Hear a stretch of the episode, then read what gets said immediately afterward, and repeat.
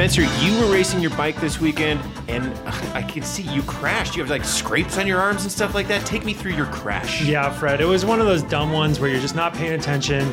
Your front wheel slightly drifts off the trail, and then bam, smacks a rock, and then you just kind of land straight on your chest or leg. I got a nice bruise on one of my legs actually. But the good thing is, it didn't hit my head, so that's important. But thankfully, I was wearing Smith's Session helmet for this. Smith is sponsoring our coverage of the Epic Rides mountain bike series. They're also sponsoring this great podcast, and um, that Smith Session helmet. I mean, if I do need it, it's definitely going to protect me pretty well. It's got the MIPS system, which protects against rotational forces. It's also got Smith's Koroyd material, that crazy honeycomb stuff in strategic places. It's really super strong protective material. So yeah, you know, I can head out to these mountain bike races and take some chances. Well, I probably shouldn't, but I sometimes do. Yeah, Spencer, we need you typing away on your computer. So uh, maybe 80% rule. Don't go harder than 80% of your abilities. Good point. And I won't crash on the moneymaker. You know, my hands. Yeah, there you go. Uh, well, thanks again to Smith for sponsoring this episode of the News Podcast. Guys, let's get to the show. You're tuned into the News Podcast. I'm Fred Dreier. We have to have an emergency podcast on this Friday afternoon. You're probably listening to this on Saturday. Maybe you're actually riding your bike. Hey, have a great Saturday ride. Yeah. But yeah, emergency podcast. I'm joined by Spencer Powlison, news director of Velo News, Hey, hey. And Dane Cash, back from California. Hey guys. And guys, the reason for this emergency podcast is that this morning, Friday, we saw perhaps the most dramatic Grand Tour stage of our generation. I'm just going to throw that out there. I'm going to be hyperbolic. I'm- Wow. I'm, going to say that this was perhaps the best, or worse, if you're not a Chris Froome fan, uh, Grand Tour stage of the last 20 years. Wait, our generation or your generation, Fred? Because your oh, generation is oh. probably like going back to like Claudio Chiappucci or like one of those guys in the mid '90s. That's on. true. Andy, Gen- Andy Gen Hampsten's. Andy Hampsten's ride on Gen the, Xer over uh, here. Gavia was much better, but uh, it was stage 19 of the Giro d'Italia, and we saw Chris Froome just drop the hammer on the entire field. It was something that we thought was potentially going to happen. Our very own Andy Hood wrote a story predicting something like this, but I don't think any of us saw predicted that it would happen to this degree. So Chris Froome was able to drop everyone on the Col de Finestre and ride into the Maglia Rosa. He's now winning the Giro. We're very much looking at a situation where he could win the race. We were right, I guess. We- Yeah. we put him in the magazine as our number one favorite, and I guess we were right. I guess so. So Dane, take us through the events of the day. How did Chris Froome pull off this mighty raid? Yeah, there were multiple points at the at, during the day where it seemed like something crazy was going on, and, and then you know things would kind of quiet down, and then something crazy happened again. So the first big crazy thing was when the guy who was leading the Giro d'Italia up until this morning got dropped. Uh, Simon Yates was not looking good all morning. Breakaway got away. Yates was kind of at the back of the peloton, really struggling. And then he just, you know, kind of blew up, and and there his uh, his Giro aspirations went up in smoke. That was a that was like a big story. That was a huge story of the day until Chris Froome came along, and then that became the big story of the day. Well, Dane, he blew up because Team Sky was on the front. All five riders riding a super hard team time trial up the Col de Finestre. Yeah, Chris Froome being outside of the GC conversation for the first like two weeks, I think maybe lulled the peloton into forgetting that the SkyTrain they're still here. Oh yeah, they definitely. The big old Sky Dogs are still there, just waiting for their man to be in GC contention. And today, when they smelled blood, they came out in force. Yates was the first of the big casualties, but he was not the last. So uh, once Yates was dropped, the Sky Train kept on rolling, and then uh, on the Col della Finestra, Chris Froome just dropped everybody, just blew everybody away. Kept on climbing and got a you know nice little gap at first. Over the top was like almost 40 seconds, Yeah, wasn't it? but but nowhere near the final gap he ended up. no, with. not at all. On the descent, he picked up a lot more time, like a minute on the descent off the Finestra. And then he hits the Sestriere, and, and that another place where he picked up time. And uh, Tom Dumoulin behind with, with Thibaut Pinot, Sebastian Reichenbach, and uh, a couple other guys tried to Lopez, chase. Carapaz, yeah, yeah, yeah. They, they formed a little group. Five of them. There was some waiting going on as they kind of all regrouped, and Chris Froome was taking advantage of that, picking Hmm. up time, and then yeah, over the Sestriere, and then back on the descent, and then onto the final climb of the Jafferau. Froome just kept picking up time everywhere he could. He he kept adding time, and then at the end of the day, Chris Froome's in pink by a pretty hefty margin. Yeah, he came home three minutes ahead. Richard Carapaz second, Thibaut Pinot third. Got those bonus seconds. More important, well, importantly as well, Tom Dumoulin not getting into the bonus seconds on the finish there, Right. finishing fifth. Yeah. And um, yeah, Froome is in pink, one mountain stage to go, and he's 40 seconds up on Tom Dumoulin.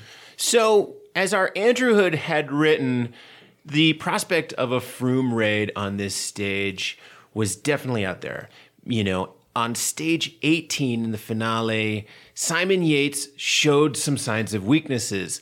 Uh, Froome attacked with Wout Poels and Tom Dumoulin near the summit finish, and Yates just wasn't able to go. Yeah. And the gap opened slowly and then it got bigger and bigger and bigger Wout Poels took a round turn. Everyone had a good laugh at that. But in the end uh, yates ceded a pretty good amount of time to dumoulin and the, that's when the cries of blood in the water i feel like really started to come out. Because yates has looked untouchable up to this point. He's looked so strong especially on the steep climbs. So to see him falter into a summit finish there was this thought that, well, maybe if the right type of pressure could be applied, he would go crack. And of course, Team Sky, they are built to apply that type of pressure. And so, you know, we we saw them. It was the bottom of the Finestra, and the entire team gets to the front and just starts hammering it.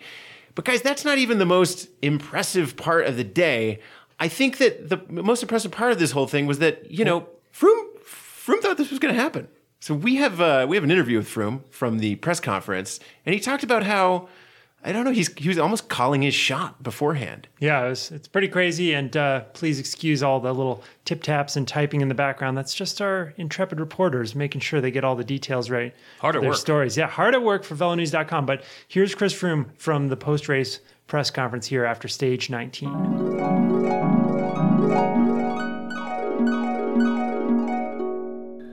I mean, if I if I was just going to wait for the final climb, I, I definitely wasn't going to make three minutes up on uh, the the pink jersey.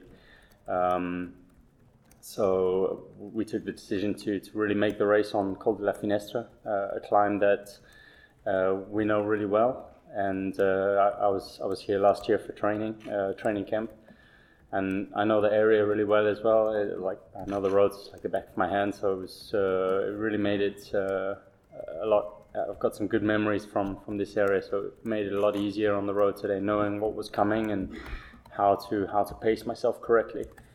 I think it was a it was a big risk to to attack that far from the finish, but. Um, it was also a calculated risk. We'd looked at all the different scenarios and we thought if, uh, if there's really not a big group there and other teams don't have a lot of domestiques to, to help to, to, to bring the pace back, then it's actually the, the leaders, the GC riders themselves, who have to do the same effort as me in front. So I think it was it was well calculated. The the team were fantastic. They they really we had a very aggressive start to the stage today, a lot of big attacks excuse me, and um, the, the the team made a really really strong pace on the bottom of Col de la Finestra to to to, to set up uh, the the situation for me to to, to go basically. So I mean it's it, it was uh, yeah it's great to to ride like this. I mean this is this is uh, I, I think bike racing is this is what it's all about and uh, especially in the Giro d'Italia, things can change so quickly, uh, as we've as we've seen in, in, in the last few days. So uh, we're definitely not going to take anything for granted at this stage. Uh, tomorrow is a very hard stage, and um, we're definitely not going to celebrate uh, anything just yet. I mean, it's a very hard stage tomorrow, and uh, we've seen how quickly things can change here.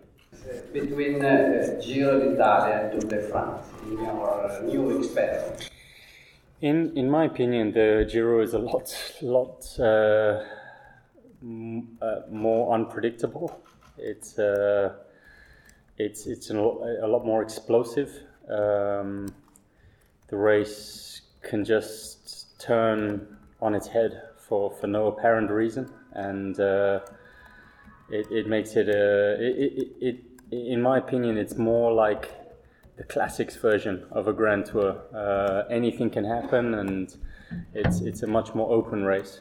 Um, whereas the tour is obviously the, the levels at the, the highest level at the tour. You have all the strongest riders, all the strongest teams, but it's uh, it's more controlled and uh, you can almost uh, I'd say you can there's, there's an expected way of racing in the tour, whereas the Giro we saw today anything can happen. Sapere quando hai realmente capito che avresti fatto un'impresa colossale nel, durante la corsa. C'è stato un momento in cui hai capito che sarebbe finita così o l'hai capito soltanto al traguardo? Yeah, I mean, it was only all the time. Uh, I was getting the time checks from the from the motorbike and from uh, from the team radio.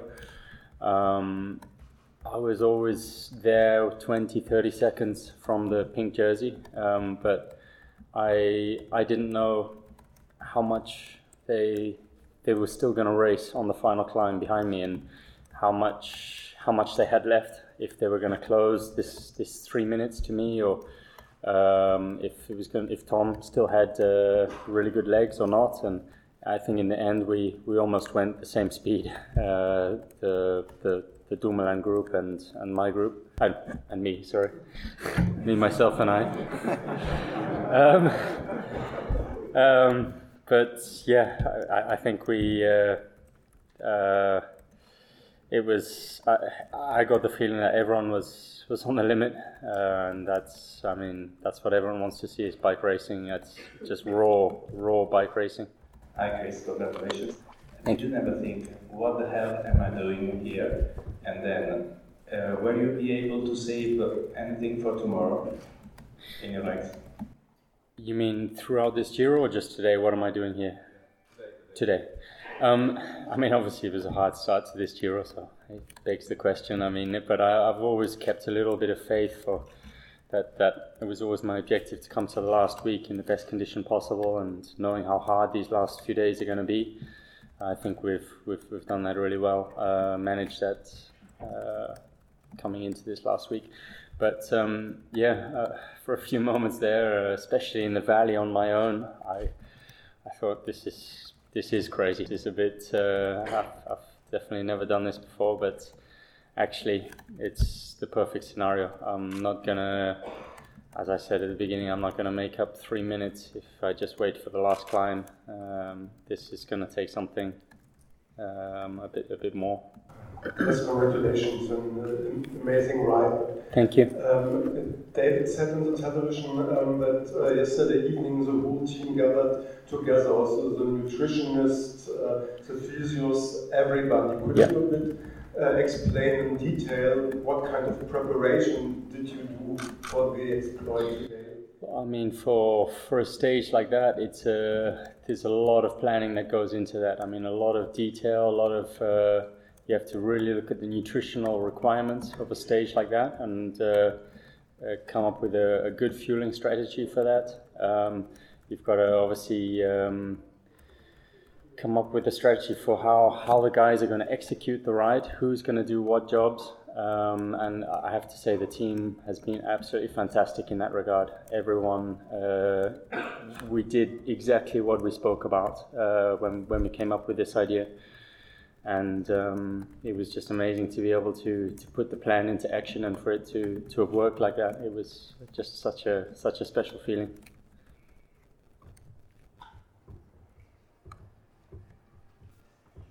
Um, how do you think that uh, what you did today can change the perception, your public perception uh, on, on, particularly on the uh, skeptic uh, supporter of cycling, the people that are skeptical about your past results, and if you think that what you did today can change their view and. I mean, today was just raw bike racing. I mean, it's that's just that's the Giro d'Italia, and uh, yeah, I mean, uh, I think what can I say? I mean, this. If I stay at the back or I was at the front, it would always be uh, one comment one way or the other. So I mean, it, it doesn't change anything. Doesn't change how I. On the Finestre, we saw the, the, the two guys with the biggest uh, spray for asthma. Did you see them? I didn't see them. I was probably watching the road. but uh, I have to say the, the, the, the, support here during the Giro has been incredible. Uh, the, chapeau to all the tifosi here. It's been it's been an amazing experience and one I didn't actually expect um, this kind of support and reception in Italy. So I'm, I'm yeah, really thank you, grazie mille to, to, to everyone. More funny than the the urine in your face ago. Yeah, I mean definitely none of that happening. So it's, it's been fantastic on the road. Ultima domanda, scusate, ultima domanda. Chris, alla vigilia, ma anche alla Tirreno Adriatico, qualche giornalista ti aveva chiesto, ti aveva detto perché non ti sei fermato, perché continui a correre, ma anche qualche tuo collega, Tom Dumoulin ad esempio, alla vigilia del Giro, aveva detto io nelle sue condizioni non sarei qui. Adesso puoi dare una risposta? As, as I've said from the beginning of the race, I mean, there's a, there's a process in place for me to, to demonstrate that I've done nothing wrong. I know I've done nothing wrong, and uh, it's just a matter of time until, uh, until that's clear to everyone. Thank you.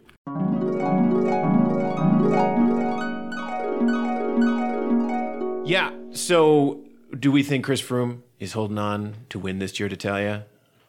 I think probably. Uh, yeah, he definitely went into the red today. So I, I don't know that I expect him to be just as strong, like picking up another three minutes tomorrow. No, no, no. I don't think so either. But I also don't think he's going to crack. He's going to defend. Froome. He's going to defend. Yeah. That's something that Froome and Sky are so good at doing. They're going to defend three big climbs. And also, I'd say this this stage on uh, Saturday, stage 20, the three climbs are in the second half of the race. So the first half, long kind of flat rolling run. I think it should be no problem for them to get into those climbs. And I think there's less of a chance of an ambush because you don't have as many weird early climbs to throw a monkey wrench in the in the basic plan of chasing and covering everything. Plus, I mean, the rivals who might be able to take him on, I don't know if they're in this bike race right now. First of all, Simon Yates was looking great, and now he's not looking so great. And Tom Dumoulin is he's a good climber, but he's not the kind of climber that I'd expect to just go knock Chris Froome out on this. He's stage. not an attacker. That's the yeah, difference. Yeah. He he rides his tempo. That's what he was doing in this stage 19, and it didn't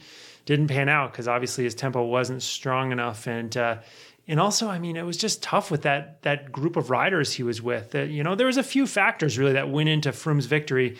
And uh, you know, a lot of people on Twitter, on social media, freaking out about this. You know, getting out the pitchforks, lighting a fire.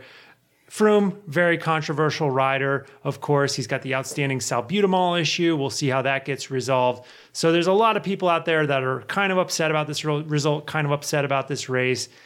It's hard to know how to feel about it, um, but I, I think that there were some factors in this race that that maybe it can help explain it a little bit. Yeah. Okay. So let's get to the takes. This is a very opinionated um, performance. You know, it was you know, it was something that a lot of people tuned tuned into and that a lot of people had opinions on. So let's first get to these takes. The first take is around the question of is this a believable result? Um, as you mentioned before, Chris Froome came in with this cloud of uncertainty around him with the adverse analytical, salbutamol. That obviously has lumped criticism on his back. And then he goes and uncorks something like this. I mean, this whole morning I was thinking to myself, the one guy in the peloton who has an unresolved anti-doping case yeah, exactly. is the guy who's now just nuking it, just like putting in the ride of the last 20 years. But guys, I don't know. What are what are the explanations for why we should believe in this result?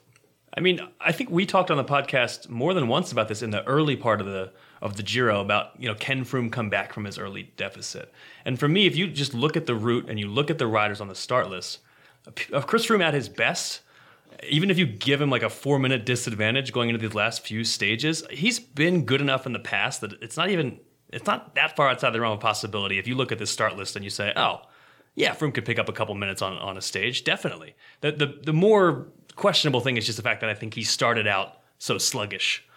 And that's that's the thing that I think raises some eyebrows. But peak Chris Froome taking a couple minutes on Tom Dumoulin on a mountain stage, that in and of itself, less that that raises fewer eyebrows for me. I would agree, Dane. And specifically, I think some of the things we can point to are uh, Froome's descending skills. Like you said, he picked up a good part of his time on that descent, at least getting him into the position where he can ride this break and make it work and discourage those chasers from seeing him up the road, from you know tasting the chance of bringing him back. Second thing is really that that group of five riders with Dumoulin. I mean, Lopez and Carapaz were pretty concerned with watching each other for that best young riders jersey. Sebastian Reichenbach just happy to be there. I mean, basically with Thibaut Pinot, I mean, he needed a domestique who was like a supersized Big Mac type situation, and all he got in this race was maybe a quarter pounder, and they forgot to put the fries in the bag. Reichenbach was pulling through; he was trying the best he could, but I mean, this isn't some huge engine to drive him along. It just came down to to Dumoulin and Pinot. They did all right, but I mean, it's it's tough when you have this kind of sort of disorganized group, and then furthermore, the group starts attacking each other on the final climb uh, you know, and that's that's going to obviously cause make it harder for them to pull back the gap too. Yeah, I mean, two dudes trading pools on a steep gradient, it, that's not a huge slipstream advantage there. So in terms of the the group chasing, it wasn't like there were a, a hundred guys trying to track Chris. No, no, no. Yeah. No, and I think the other thing we have to think about is just the effort expanded up to this point in the Giro. Um, when we started to see Simon Yates tire yesterday, the first thought that popped in my head was, you know, this does make some sense because Simon Yates has been racing in an extremely aggressive race up to this point. He's been attacking every time the route goes up. He's won three stages. Tom Dumoulin has similarly expended lots of energy trying to stay with Yates. So has Domenico Pozzovivo and Thibaut Pinot, these guys that have been up there in every stage of the race. Similarly, they've been using up their teammates to try and stay in contention. Chris Froome has also as well, but there have been a number of times where he's let the gap go. He has ridden into the finish at his own pace as opposed to getting sucked into the back and forth and the cat and mouse that we typically see in these stages.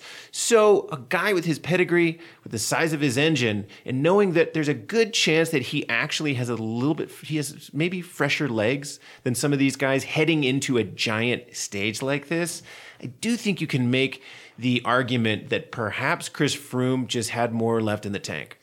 Yeah, he might have. And I mean, it does also the, it's it's such a classic case of cycling's moral relativism too, because as we mentioned in the last podcast, Simon Yates went through trouble of his own with asthma medication, did a four month ban for um, terbutaline or something like that back in 2016. No one was really too upset about that when he was dominating the Giro early on, but then Froome comes along and now everyone's freaking out. So it's tough. I mean, as cycling fans, we just kind of don't know how to feel about these people. And sometimes it just comes down to whether we like their personalities or whether we're tired of seeing them win a big race like Chris Froome has won everything and everyone gets tired of a winner sometimes. Yeah, but Simon Yates wasn't competing when he was banned.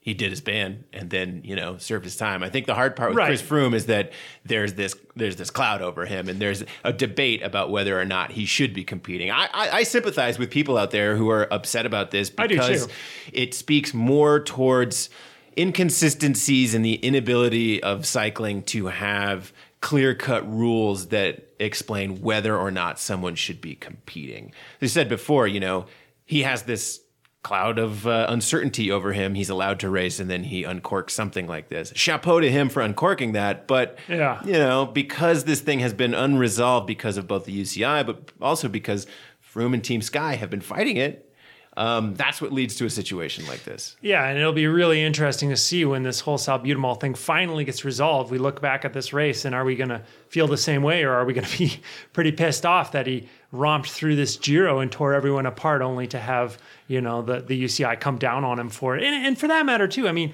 To, to the fundamentals of it, I mean, I don't even understand like what's the difference between terbutaline and salbutamol. I mean, they're both asthma drugs. One's a TUE, one doesn't require a TUE. It's just very confusing for fans once you get into this crazy pharmacology that dominates the questions of doping and all that. And it's it's just brutal. It, it definitely makes it hard to really just enjoy the race itself, where it's just an exciting attack, guys chasing, don't know what's going to happen, uncertain outcome. I mean, it it makes us think back to the whole Floyd Landis thing when he won that crazy stage to Morzine, only to be caught for doping later, and it's just like classic cycling fan roller coaster ride of emotions, where it's just the thrill of the race and then the disappointment. So, where does this performance sit within the entire legacy of Chris Froome? The Chris Froome canon, the four-time Tour de France, one-time Giro d'Italia or uh, Vuelta a España uh, Asterisk. winner. Yeah, where where does this fit? I mean, again, it just really kind of comes down to this crazy ongoing salbutamol case. But putting that aside, I mean, I can't think of a better performance he's had. I don't know. Yeah, in terms of one day performances, to me, this is like far and away the best single day of racing he's put in. Now, to me, the question is more of overall. You know, he did have a pretty weak first week of the Giro. So overall Grand Tour performances, it's kind of harder for me to say this is the best one ever because there were tours that he just dominated all the way through. Yeah. So the totality of the Grand Tour, okay, maybe the uh, for me the 2013 tour he just crushed everybody the whole way through the race. But single days of racing, he's never done anything even close to as dominant as his ride today. Yeah, I'm with you. I think this is it. Um, and I actually am willing to elevate this Giro d'Italia now beyond his other wins because he was coming from such a deficit. You know, I mean, with these other ones, he was dominating so thoroughly that it was very obvious that he was the strongest guy in the race. Whereas with this one, he did not appear to be the strongest. He didn't appear to be the top five strongest guys in the race for, for the first two weeks, and then uncork something like this that's both, you know, very well thought out, but then also a representation of just brute strength. bold and just panache. Yeah, those things just made it so thrilling and and I mean it's a mature win too when you look at it as like just having such a huge setback early on and to be able to ride your way into it and remain confident that you've got a chance of winning. I mean, how many riders in the world can can approach a grand tour with that sort of mental fortitude and know that they've got a shot in these final 3 days of climbing? All right. So on the flip side of my question a little while ago, what are things that we would point out at the, about, about this performance and be skeptical of? Yeah, well, again, like I had mentioned a little bit earlier, it's, it just really stinks of the of the Landis to Morzine performance in the 2006 tour. That's, I mean, you look at it and you're like, how did he do that? And if you're asking how did he do it, then yeah, where there's smoke, there's fire. Yeah. Yeah, I mean the 80Ks, that's a long time to be out there in the breakaway. And then also, you know, on the descent off of Sestriere and then the initial climb to the Jafferau, it's a valley, it's flat. That's an, an area where you would expect a group to claw back time. And they weren't doing anything. Again, we mentioned before there could be great explanations for that, but if you were to be a uh, cynical old cycling fan, which our social media feeds tell us there are many of you out there. Welcome to the conversation. I would count myself among them. That's true. Um, I think that's something where you might look at that and raise an eyebrow and say, uh, okay, five against one, and one is handily winning. What the heck's Oh, yeah. going on here? Eyebrow Especially after raised. that first week and first week and a half where he was really not up there with those same guys. And now he's he's ridden himself into form, Fred, as you, as you've brought up a couple times. Yeah, I mean that is defense. the the Yeah. sort of the to- the talking point from mid or late '90s, mid 2000s cycling was the whole concept of getting stronger throughout a grand tour, and the whole the whole thought was that if you came in undercooked, which was a little bit uh, undertrained, you could actually race your way into fitness throughout a three week grand tour. Uh, I think a lot of uh, thoughts around that have been dispelled because modern science has shown that the rigors of a three week grand tour, just everyone is gradually getting worse, whether it's blood cells dying, whether it's muscle fibers fatiguing. You know, the whole concept of getting stronger day after day is a false one. The whole question is just if you, if everyone's getting weaker, who's getting weaker the Who's fastest? getting less weaker? Yeah. Yeah. And Not maybe- Simon Yates, apparently.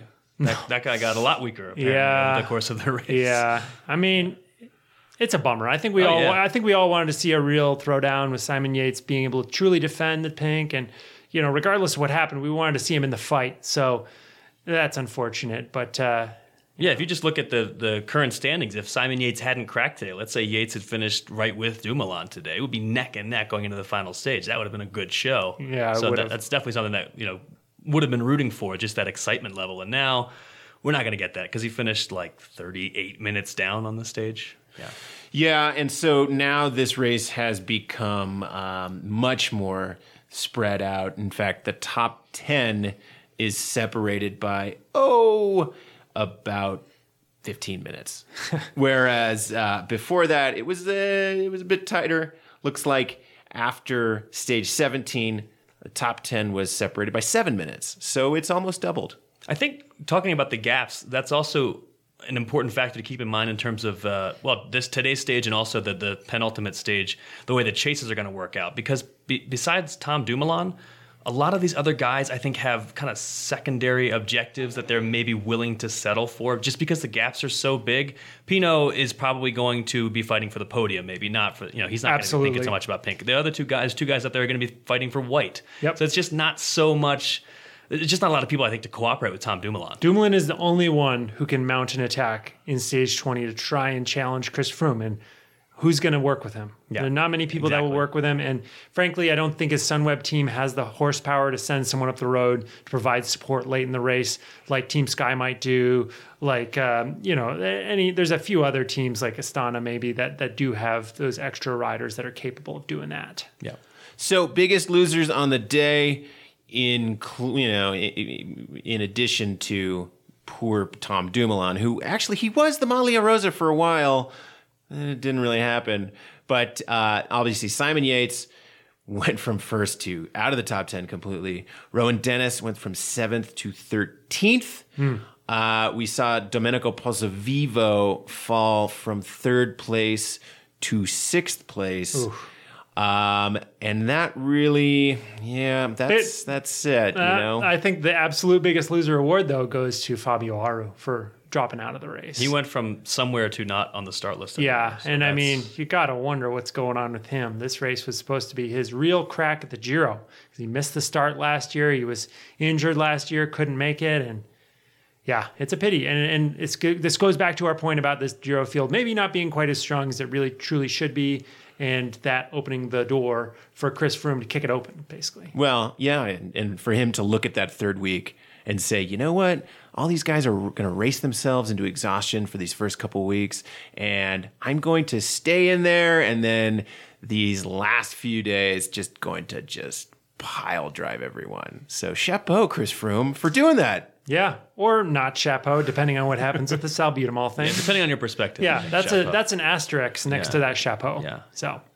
Well, by the time you guys listen to this, the Giro d'Italia may have been may be over, and Chris Froome may be our champion, which would make him a Grand Tour winner, three Grand Tours in a row. Tiger Slam. Tiger Slam. Yeah. Exactly. Uh, well, stay tuned to velonews.com.